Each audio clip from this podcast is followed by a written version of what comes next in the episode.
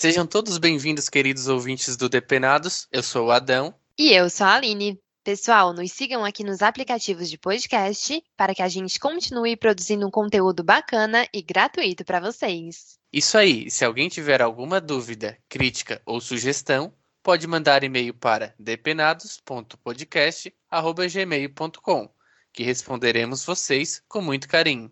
E aí, Adão, qual é o tema de hoje?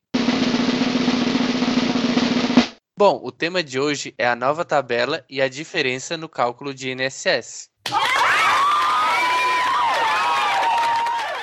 Então, Adão, a tabela mudou na competência de março de 2020, né? Devido à reforma da Previdência. E agora o cálculo será progressivo.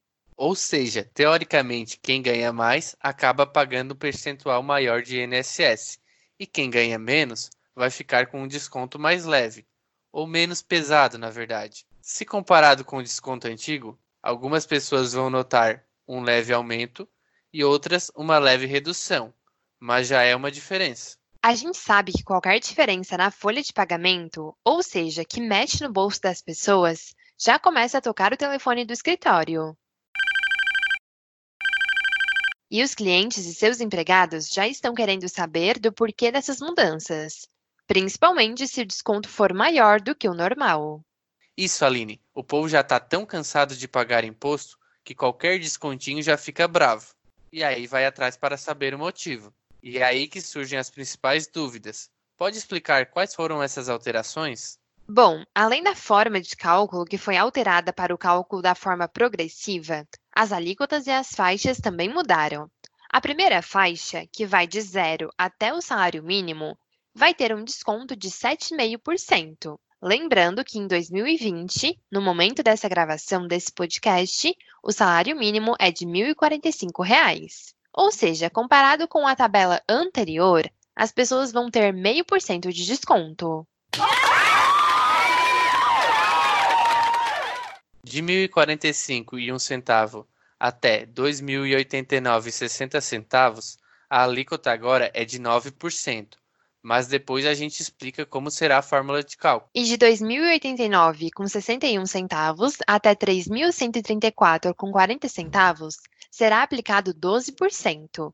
E por fim, de 3.134 com 41 centavos até o teto, que é de 6.101 com 06, a alíquota será de 14%. Aline, com a tabela antiga, a gente pegava o valor total da base de cálculo e multiplicava pela alíquota conforme a faixa. Por exemplo, quem ganhava R$ 2.000 aplicava o 9% e teria um desconto de 180 reais. Mas agora, com essa nova forma progressiva, o cálculo mudou. Explica para gente. Agora, essa pessoa que ganha R$ mil reais irá ter, então, parte do seu salário tributado a 7,5%, que seria o valor de 1.045 reais, e o restante, que seria de 955 reais, será aplicado a 9%, pois cabe na segunda faixa. Depois é só somar os dois valores para termos, então, o valor do INSS. Nesse caso, teríamos a soma de R$ 78,37 mais R$ 85,95, dando um valor de INSS total de R$ 164,32. Mas nem tudo é tão fácil como parece, né, Aline? Tô sabendo que tem algo como os limites entre as faixas. Se o salário do empregado ultrapassar esse limite, da próxima faixa, o que a gente faz? Então, cada faixa possui um limite, que seria o final menos o inicial. Por exemplo, a segunda faixa, que vai de R$ 1.045 com um centavo até R$ 2.089,60.